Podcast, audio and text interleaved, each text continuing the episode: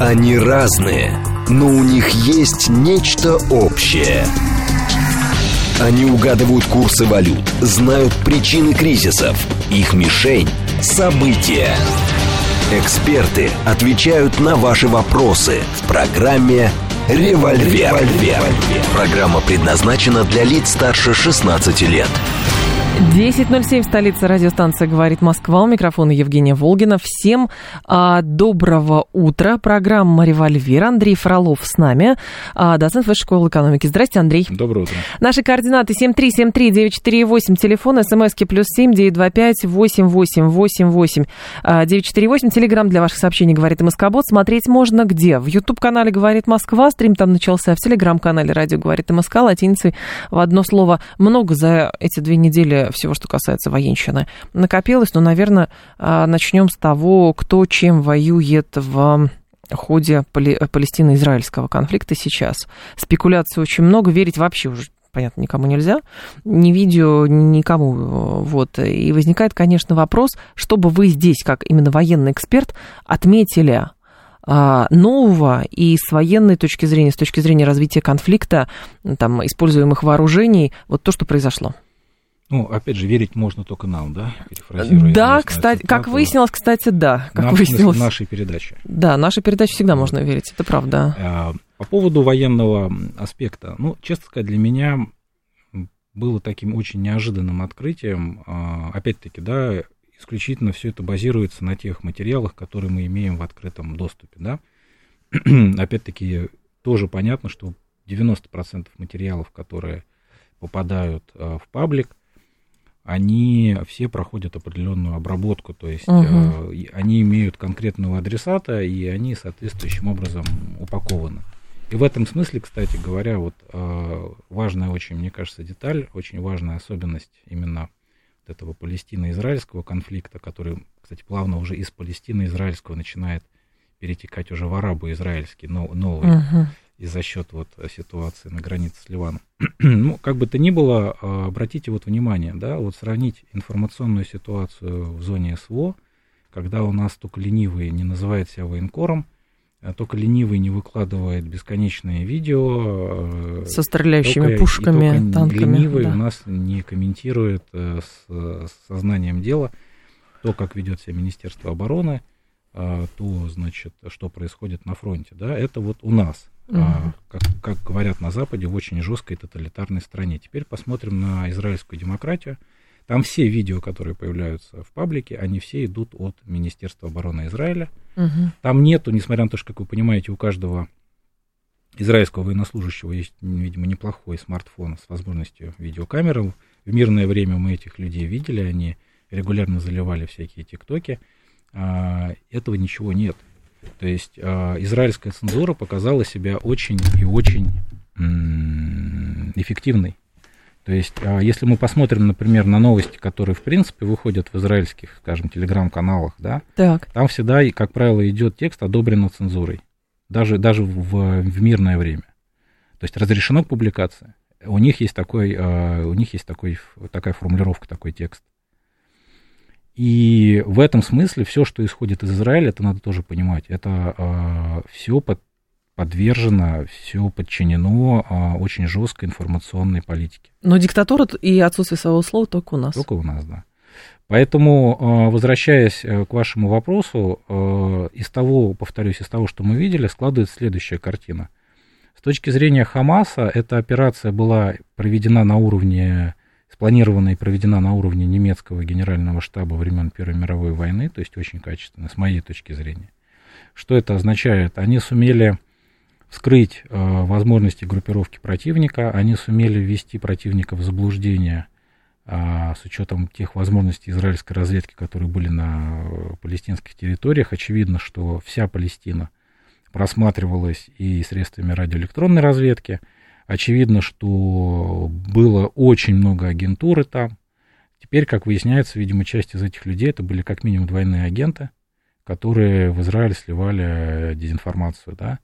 И в этом смысле, опять-таки, да, вызывает улыбку вчерашняя, ну, по большому счету, неуклюжая, с моей точки зрения, попытка израильских властей как-то оправдаться или отвести от себя обвинения в удару по больнице, когда они угу. опубликовали радиоперехват якобы радиоперехват Хамаса. Очень напоминало это другой радиоперехват, честно это, говоря. Это, на самом деле, это напоминало даже не другой радиоперехват, а это напоминало то, как себя вело СБУ в начале СВО. Они тоже регулярно а, постили перехваты, якобы радиоперехваты. Угу. Русский солдат звонит маме и жалуется на большие потери. Это все вот было очень похоже.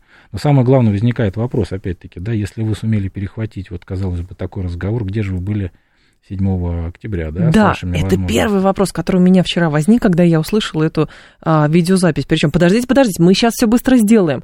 Так быстро такие вещи вообще не делаются. Ну, очевидно, что они дали ее, там они оправдывались тем, что им надо было согласовать а, в спецслужбах, а, в принципе, возможность публикации, чтобы не выдать свои возможности по радиоперехвату, да, угу. но опять-таки, судя по всему, они просто готовили эту запись, им нужно было вот эти 10-12 часов для того, чтобы это как-то сфабриковать.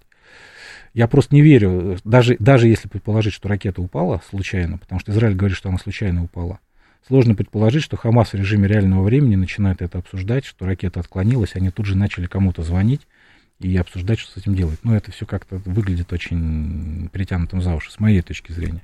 Так вот, Хамас э, сумели провести отличную контрразведывательную работу – сумели провести отличную работу по стратегической дезинформации противника, сумели вскрыть, э, по крайней мере, вот те э, районы, где им пришлось действовать, то есть, как мы видели, опять-таки, с израильской да, стороны, у них были карты очень детализированные, они, видимо, знали, куда надо идти, какие адреса, где что делать. А, судя по всему, была четко налажена система опознавания свой-чужой для того, чтобы вот их диверсионно-разведывательные группы, которые в первые дни действовали, друг друга не перестреляли, да. То есть операция была спланирована очень качественно. Подозреваю, что им кто-то действительно помогал извне, потому что, ну, наверное, без опыта соответствующего такого рода операцию спланировать очень сложно. А, это первый момент. Второй момент. Очевидно, что для Израиля эта ситуация оказалась очень а, неожиданной.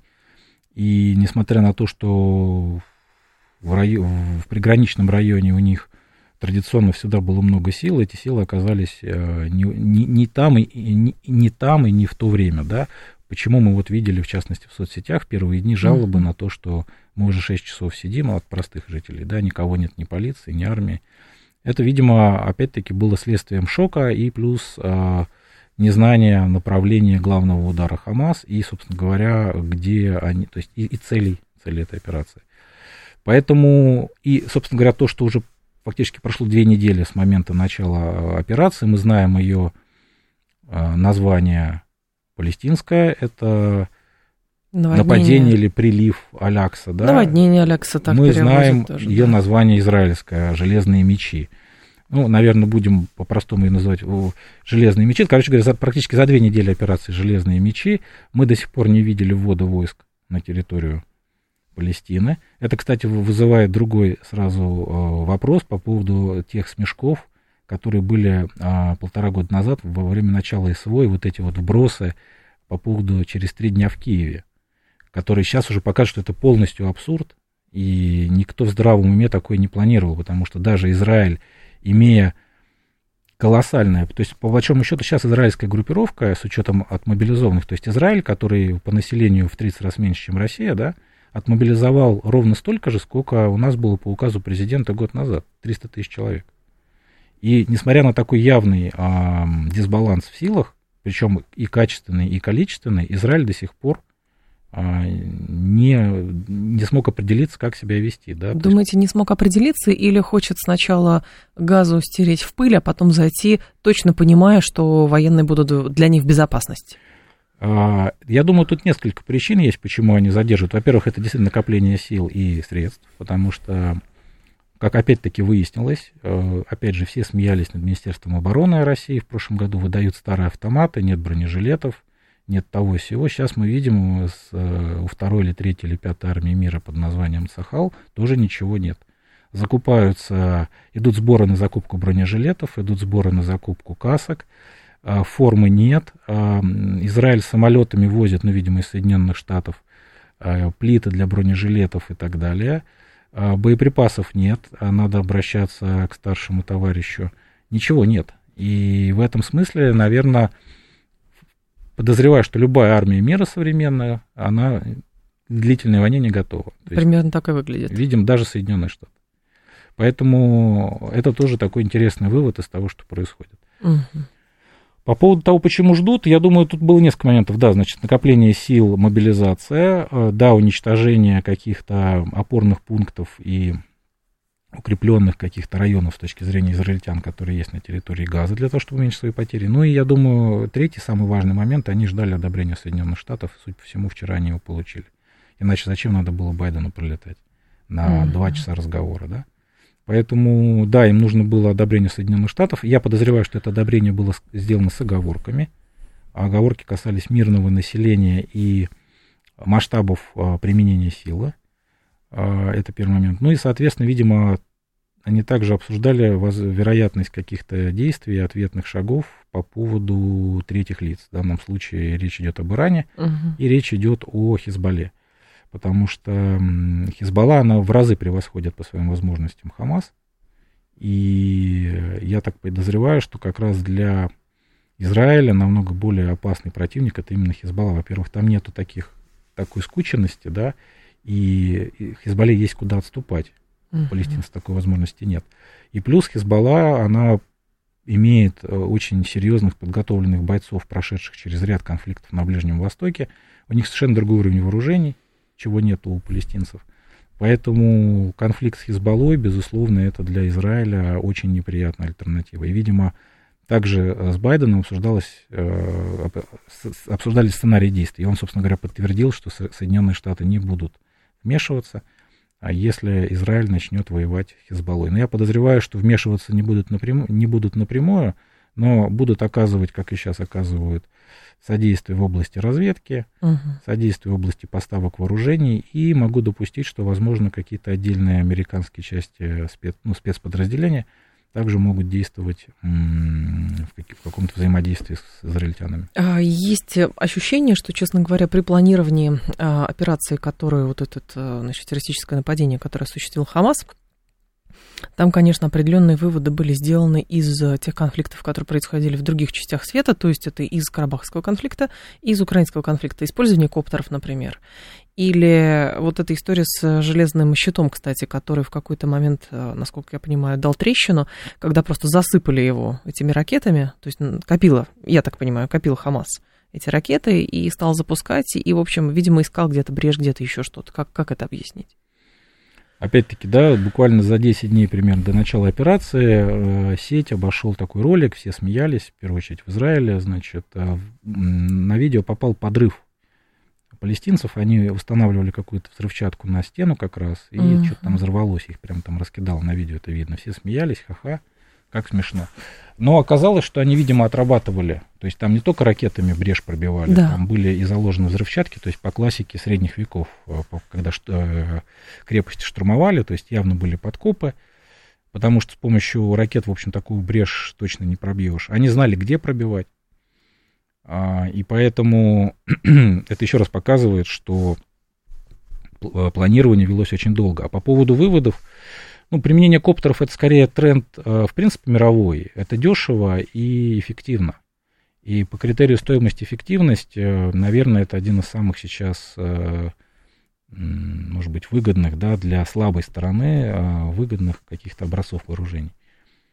Первый момент. Второй момент, я думаю, они очень большое, много выводов сделали из своей предыдущей кампании с Израилем. Ведь не так давно, если мы помним, уже была история, Правда, там все а, закончилось именно обменом а, ракетными пусками, то есть э, Хамас и исламский джихад, они активно просто запускали, несколько, порядка 5 или 6 тысяч они ракет выпустили за неделю. По Израилю это было, кажется, два года назад. Угу. И, как уже сейчас понятно, а, эта операция, я подозреваю, она носила двоякий характер. Первый вариант, видимо, в режиме реального времени они отслеживали на то, как себя ведут израильтяне, как, какие средства они применяют для купирования этих ракет, этих ракетных ударов. А, и второй момент, я подозреваю, что а, это была своего рода операция прикрытия. То есть а, израильтян убедили, что, скорее всего, любой последующий конфликт, он тоже будет удаленный, это тоже будет обмен ракетными ударами. И в этом смысле то, что мы сейчас видим, это усложнение плана. То есть наряду с ракетными ударами действуют активные именно диверсионные группы, по крайней мере, на первом этапе. И э, они в значительной степени иссушают э, возможности Израиля по э, ну, какому-то такому эффективному противодействию. И, собственно говоря, уже идет две недели обмен ракетными ударами. И, собственно говоря, опять мы видим, Израиль, как и в тот раз, кстати, обратился к Соединенным Штатам, чтобы те им поставили дополнительный боекомплект вот этих ракет угу. комплексу Iron Dome. Сколько этих ракет никто не знает, но по ряду оценок э, израильское ПВО уже начинает немножко выдыхаться. И если э, Хамас сможет продержать этот темп э, ракетных ударов еще, скажем, две недели, то нельзя исключать такого сценария, что ряд городов израильских или ряд каких-то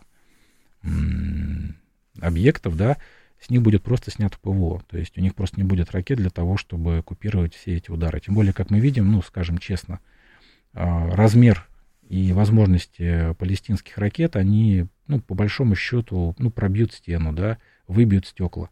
Они не могут нанести глобальный ущерб даже обычному дому. То есть нету ни одного случая, чтобы эта ракета обваливала целый дом. Целый дом, тем более, который строится с учетом того, что в него может прилететь эта ракета. Угу. Провал Масада чем объяснить? Но опять-таки это классическая история, что ни одна разведка мира, она не может э, предотвратить 100% терактов. И мы, как правило, узнаем э, скорее о неуспехах разведки, да, или контрразведки. Ну, в данном случае на речь идет о контрразведке, ну, разведка, контрразведка, да нежели об их успехах. Об успехах мы, как правило, узнаем значительно позже, да. Угу.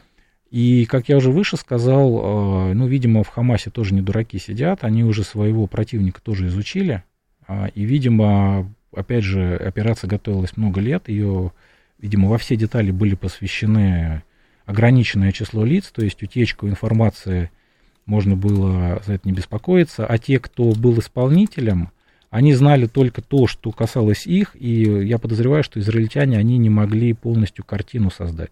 Я даже могу допустить, что они могли предполагать о том, что будет какой-то удар, но как часто бывает в такого рода вещах, как, например, у Советского Союза с Германией было, да, ты, подоз... ты видишь, что идет какой-то сбор сил, средств, да, ты видишь, что, скорее всего, у тебя идут разведданные о том, что будет нападение, но ты до конца не знаешь, блеф это или нет, это раз. И два, ты не до конца знаешь, где противник нанесет основные удары, а где они ложные.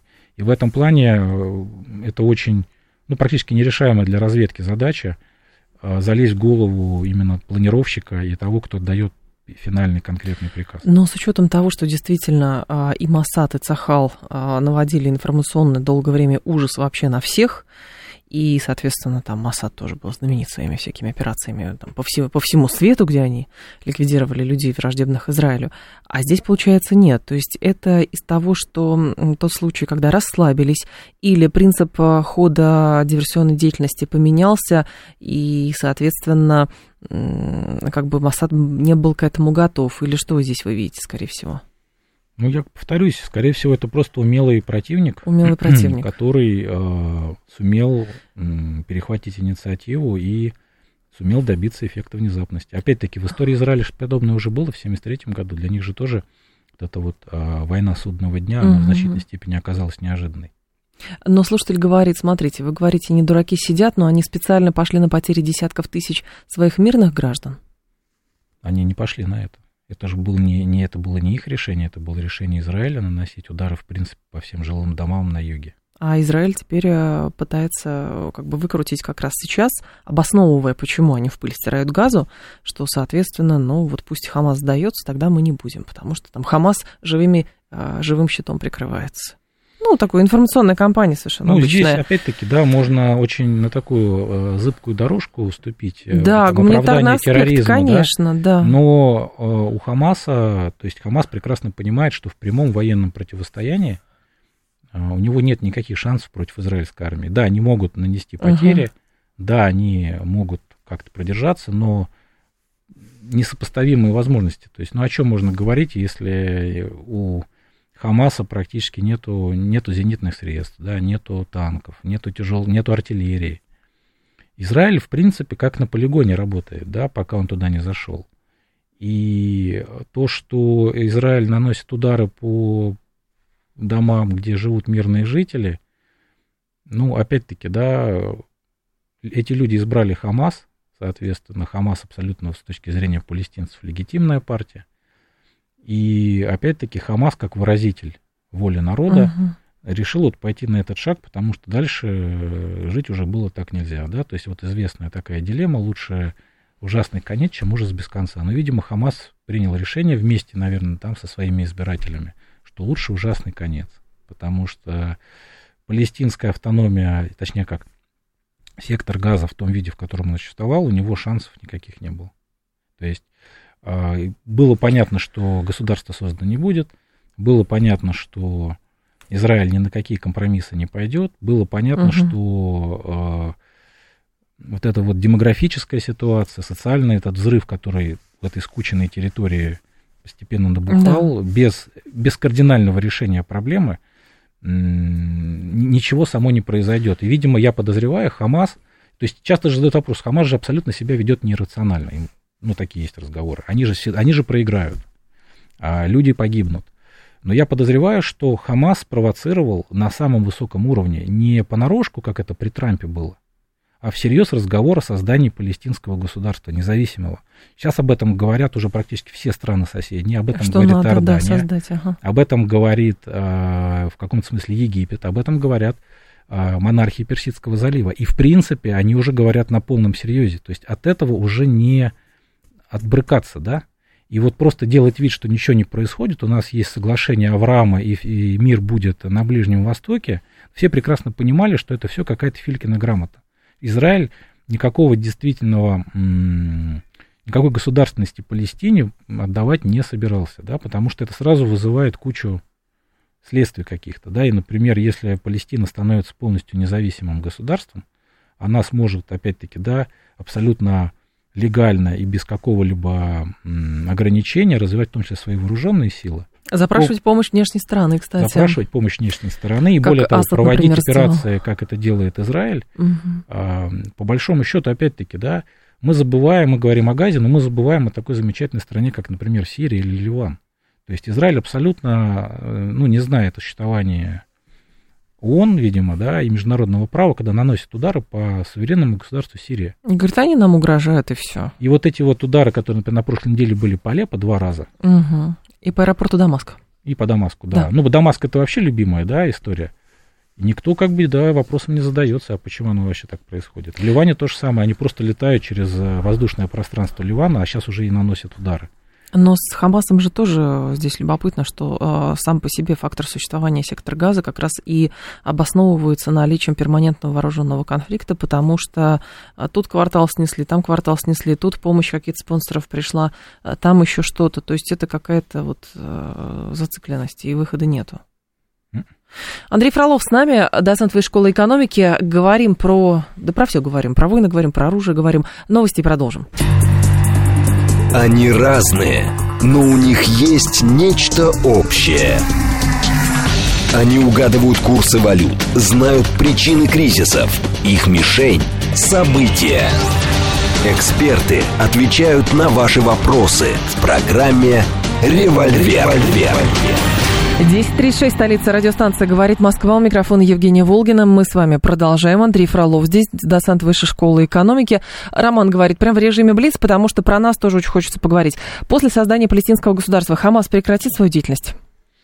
Я думаю, что в таком виде да, то есть если Хамас к тому моменту будет существовать, потому что основная задача израильской операции, неважно в каком она виде будет продолжаться, это уничтожение Хамас, а, причем к созданию которого Израиль имел самое непосредственное отношение. Да, такая. это тоже добавляет иронии а, злой. Но как бы то ни было, заявляется о том, что должна произойти деха, дехома, дехамасанизация да, угу. Палестины. А вероятность э, использования ядерного оружия в этом конфликте? А против кого?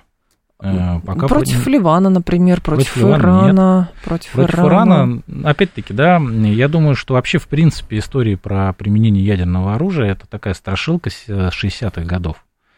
Э, все в здравом уме, наверное, оружие ядерное применять не будут. Не будут. Нет. А зачем Израиль удары по больнице? Она что, была крупным военным объектом?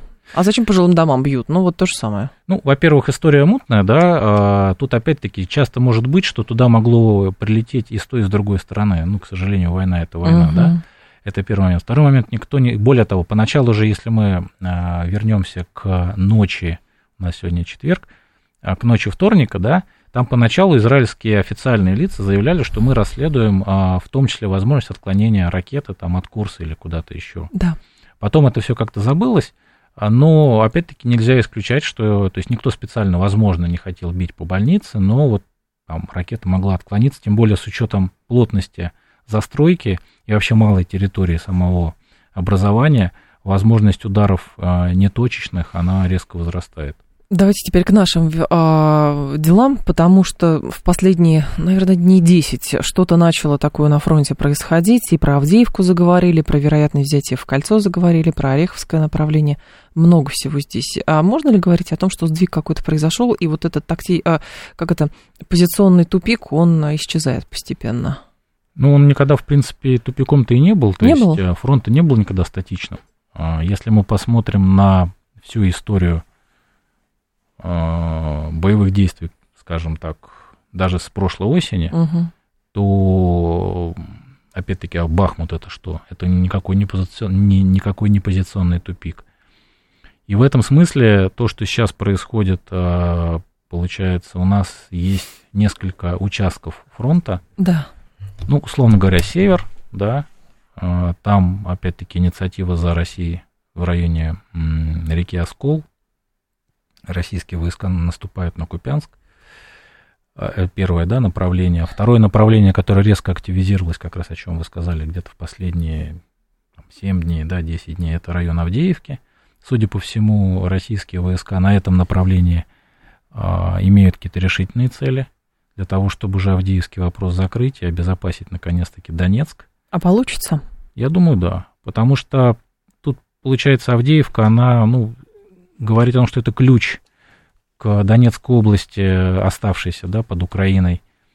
Наверное, это слишком сильное слово, но поскольку Авдеевский укрепрайон украинцами создавался все вот эти вот без малого 9 лет, 8 лет, ну и 9 лет, да, потому что продолжались и после начала СВО там работа, то потеря такого очень хорошего укрепленного пункта, а самое главное плацдарма для обстрела Донецка, конечно, для украинской стороны сильно ситуацию изменит в худшую сторону. Но они же даже будут отходить, а там наверняка тоже какие-то укрепрайоны есть, нет? Но это же это, все равно, во-первых, это отдаление линии фронта, угу. это первое. Самое главное, что уход из Авдеевки, он обезопасит, в первую очередь, Донецк, по крайней мере, от ударов такими классическими системами, назовем так, советскими, да, это первый момент. Второй момент, э, на самом-то деле у Украины после вот этой подготовленной линии обороны вот такого рода сильных укрепрайонов, может быть, уже и нету. И отчасти в этом смысле была ценность Бахмута. А, в этом а, отчасти заключается наше движение к Купянску. То есть прорыв вот этой вот последней или предпоследней линии обороны, которая базируется на ряд населенных пунктов, да, и которые подготовлены к обороне, создает для, украинской, для украинских войск очень сложную ситуацию, потому что не за что будет цепляться. И не за что будет вот так вот долго держаться. Тем более, что такое Авдеевка? Это же не просто бетонные какие-то окопы и сооружения. Это еще значительное число припасов, угу. которые, очевидно, никто увозить не будет в случае окружения или полуокружения. То есть это все будет потеряно для них. Это тоже довольно серьезный будет удар именно по снабжению. Поэтому наше наступление на Авдеевке, а, и кроме всего прочего, это еще отвлечение украинских резервов, каких-то других направлений и снижение давления на том же Запорожском да, рубеже, а, в районе Орехова, в районе Работина, и более того, сейчас же Украина пытается еще в районе Херсона форси, э, форсировать угу. Днепр. И опять-таки кризис, скажем, в районе Донецка, он может поставить под удар планы украинского командования на какие-то новые большие наступательные операции в каком-то другом районе. Но при этом э, часто очень говорят, что вот Авдеевку сколько пытаются брать, э, много.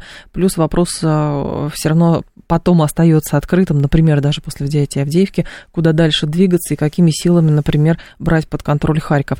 И сводится это все ко мнению, что без больших потерь это невозможно, потому что это крупные, крупные города. К сожалению, без потерь в любом случае не получится, да, и просто сидеть и ждать, когда это само рухнет, но это тоже, то есть тут как, а, позиционный фронт это не, означает, что потерь нет. Опять-таки, да, можно почитать ремарка, очень хорошо описано, что такое позиционный фронт, да. И опять-таки это все равно затрата очень большая ресурсов и так далее. Поэтому, и более того, ты, сидя, сидя в окопе, а, отдаешь инициативу противнику. И, собственно говоря, э, очевидно, что наше руководство, наше командование старается минимизировать потери, но, опять-таки, да, взятие очень крупного укрепрайона, оно, к сожалению, без потерь не обходится. Да, поэтому здесь идет вопрос а, только в том, насколько мы будем эффективно действовать и насколько наши потери будут минимальны при вот этих угу. вот водных. Но конфликта все равно здесь конца и края не видно, потому что подвоз техники, очевидно, наверняка будет. Вчера, насколько я понимаю, Байден запросил 100 миллиардов долларов и на Украину, и на Израиль. То есть, очевидно, совершенно прекращать поддержку они не собираются. Ну, во-первых, вот сегодня была новость, мне так тоже она заинтересовала, что в, в этом пакете 100 миллиардном, там да. же не только Украина и Израиль, там, там еще Тайвань. куча всего. Там Тайвань, там граница с Мексикой. То все есть они свете. туда все упаковали, чтобы это чтобы дать Украине, не, я не, думаю, чтобы нет? прошло через Конгресс. Ага.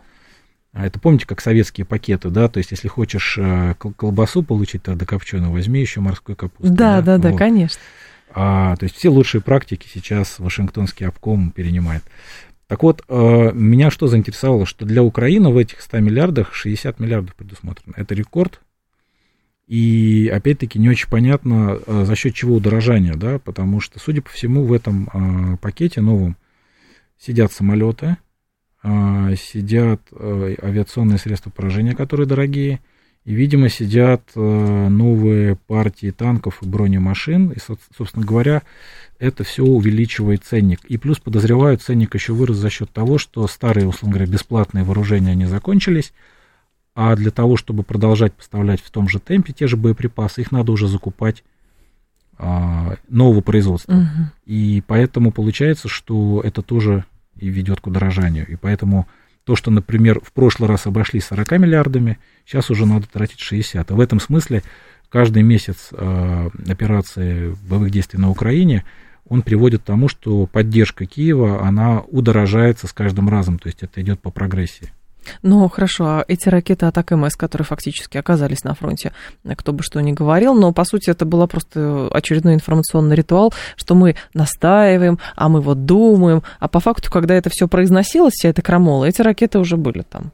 А мы с вами даже в этих стенах про это не раз говорили, что да. вот как только где-то на Западе а, появляется новая система вооружений для Украины, ну вот из серии мы подумаем, нужно, Шольц ждет, когда кто-то поставит, и он уже поставит вторым, это означает, что решение принято, и, скорее Конечно. всего, уже идет обучение украинского личного состава, а может быть, уже он и обучен, и уже это все едет а, к украинской границе. Поэтому здесь никаких иллюзий питать не стоит. Как только появился а, в публичном поле аббревиатура атакам, стало понятно, что они будут поставлены, эти ракеты.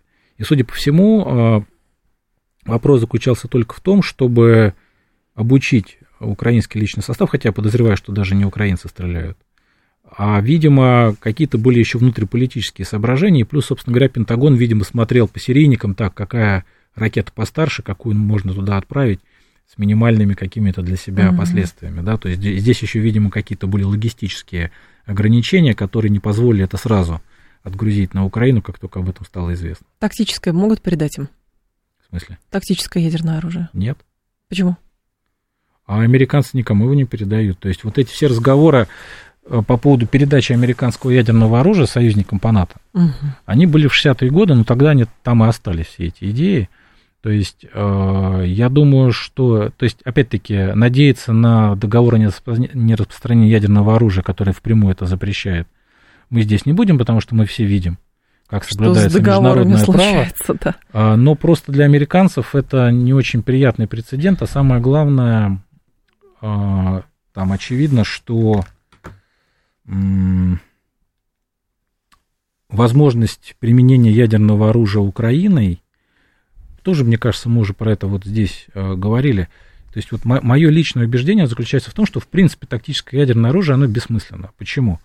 Как только кто-то применит тактику против а, ядерного государства, да, к нему прилетит уже не тактика, а стратегия. То есть Вы никто не будет размениваться, вот эта вот доктрина ограниченного ядерного удара, Серьезно? что все друг по другу стрельнут тактикой, ужаснутся и придут к переговорам, я думаю, такого не будет. Ну, а как же хорошо вот этот законопроект, который комиссия, э, одна из комиссий в Конгрессе разрабатывает сейчас по поводу э, возможности для Соединенных Штатов Америки открывать, значит, два фронта против России, против э, Китая, но при этом там оговорка была, используя обычные средства вооружения, то вида вооружения. То есть в Штатах серьезно думают, что можно воевать с ядерными государствами не ядерным оружием.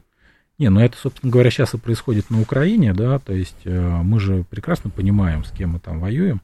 То есть там не только Украина, мы воюем с коалицией, по факту. Угу. есть, э, Чуть кла- поближе к микрофону, пожалуйста. Классическая коали- коалиционная война, которая была на протяжении там, испокон веков.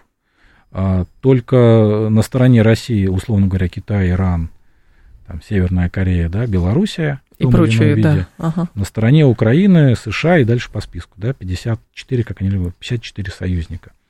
То есть сейчас по факту идет конвенциональная война между, ну, как минимум, сколько у нас ядерных держав вовлечено, Россия, Франция, Великобритания, Соединенные Штаты, да? Четыре. И, в принципе, как я понимаю, вот эта вот лестница эскалации, о которой много тоже говорят, она и подразумевает, что ядерные государства могут воевать между собой до какого-то предела без применения ядерного оружия. И, собственно говоря, это как раз то, о чем сейчас американские конгрессмены-то и говорят – не говоря уже о том, кстати, что одна из э, целей, одна, э, скажем так, один из подходов американцев, по крайней мере, вот в прошлом, он заключался в том, чтобы при помощи неядерных вооружений первым ударом уничтожить э, ядерные вооружения противника, ну, в данном случае России. То есть за счет высокоточного неядерного оружия уничтожить угу. пусковые установки межконтинентальных баллистических ракет – уничтожить э, мобильные грунтовые комплексы, ну, если повезет, подводные лодки у пирсов или же бомбардировщики на аэродроме. То есть по, по факту получается, что ядерное оружие они не применили, но фактически за счет вот этого удара многочисленными неядерными средствами поражения, Потенциал они снизили. с учетом своей ПРО, они фактически, как им казалось, да, как они себе это представляли, они снижали возможность ответно-встречного удара, на который как раз мы всегда рассчитывали.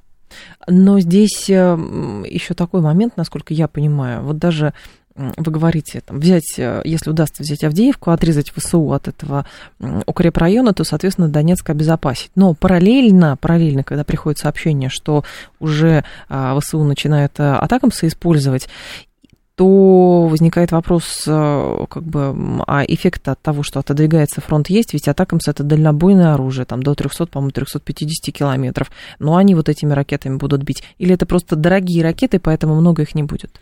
Ну, давайте так, что сейчас происходит в Донецке? Да. По нему стреляют обычными наугад э, артиллерийскими вооружениями, ага.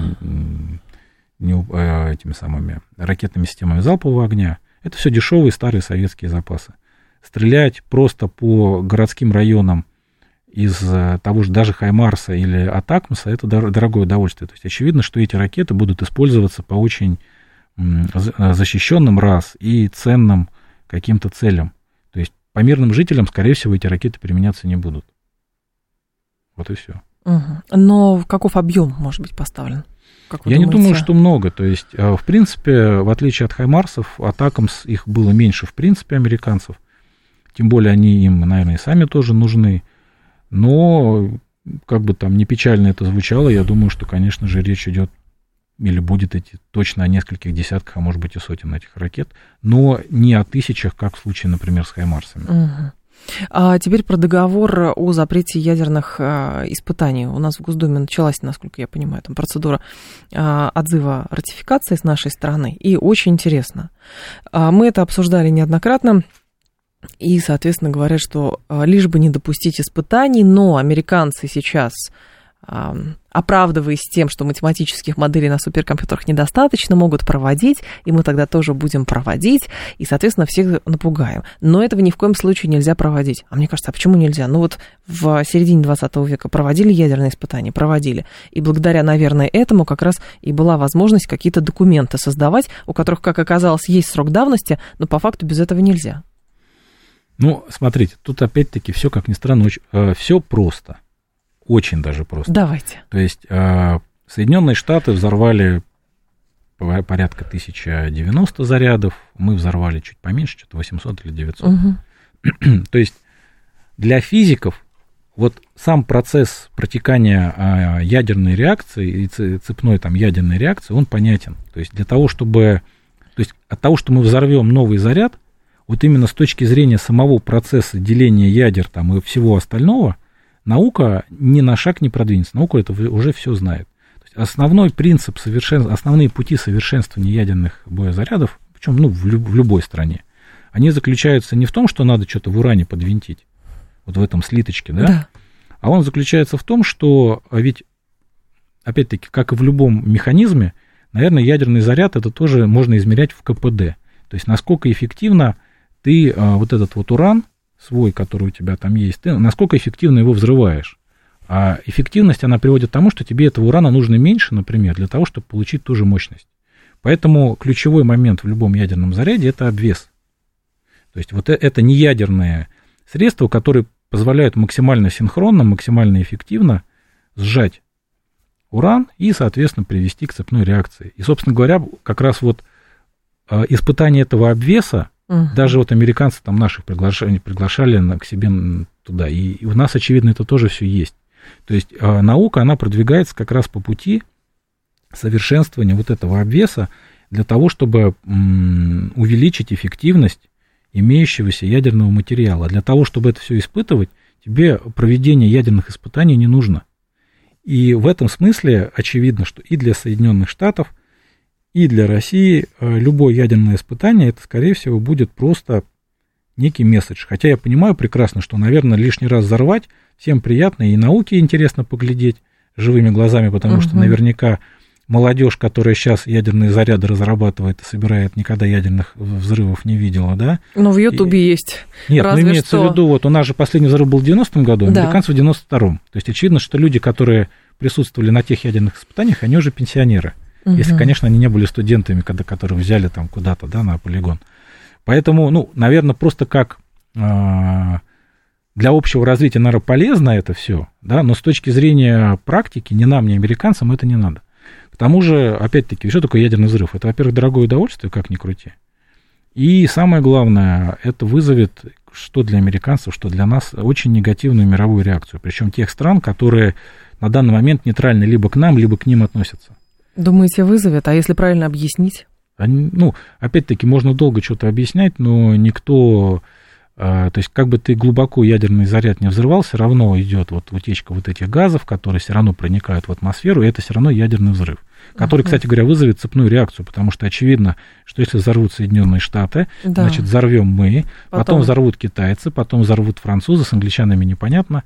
Ну и корейцы тоже, они всегда, у них кнопка на столе уже у Ким Чен Ына, он об этом заявил, они тоже могут взорвать. Но они взрывают и без американцев. 7373948, телефон прямого эфира. Давайте пару звонков примем. Есть у вас наушники? Да, да, да. Какие-нибудь. Здравствуйте, слушаем вас. Алло, пожалуйста.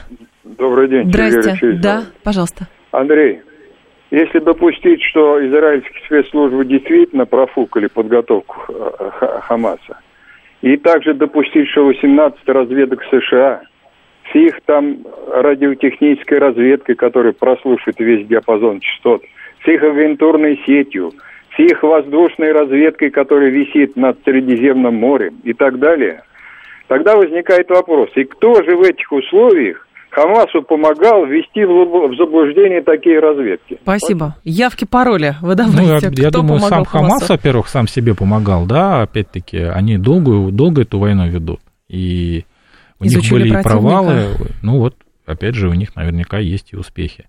Ну и опять-таки, да, наши заокеанские друзья постоянно, я, я сейчас цитирую заокеанских друзей, я не знаю, они еще пальцем на, на Иран показывают, что вот иранцы сильно помогли uh Хамасу. Может быть, Кстати, Иран и не отли... самое интересное, что Иран и не отрицает того, что они оказывали содействие некое, Угу. Но не, это не было прямым участием Ирана в боевых действиях. Ну, плюс, наверное, какие-нибудь двойные агенты. Мы же можем допустить, что на самом деле и в Израиле перевербовали. Быть, есть, перевербовали кого-то, а может быть, есть какие-то просто идейные вскрытые. Это уже, конечно, сюжет для сериалов, но по факту все может быть в этой жизни.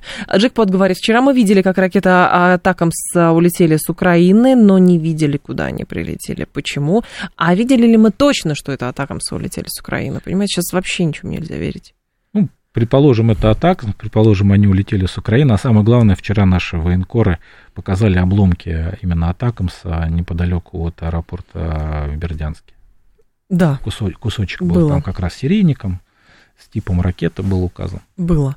А, так, давайте вас еще послушаем. Алло. Алло. Алло, говорите, пожалуйста. Да, здравствуйте. Здрасте, пожалуйста, да.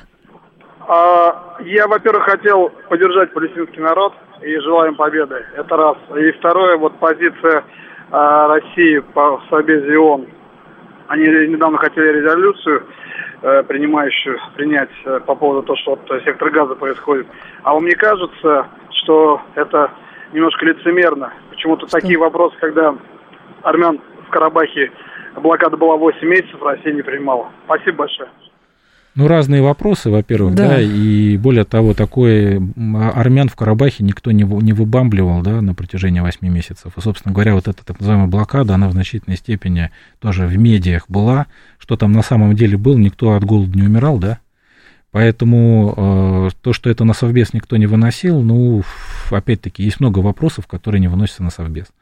А то, что происходит в Газе. в секторе Газа, когда за, за, за неделю 500 тысяч человек лишились дома, да, ну, все-таки в, в Карабахе немножко все-таки ситуация была иной для по накалу, да, будем честны. Э, на Украине рассказывают, что Вагнер Хамасу помогал, ракеты мы им привезли.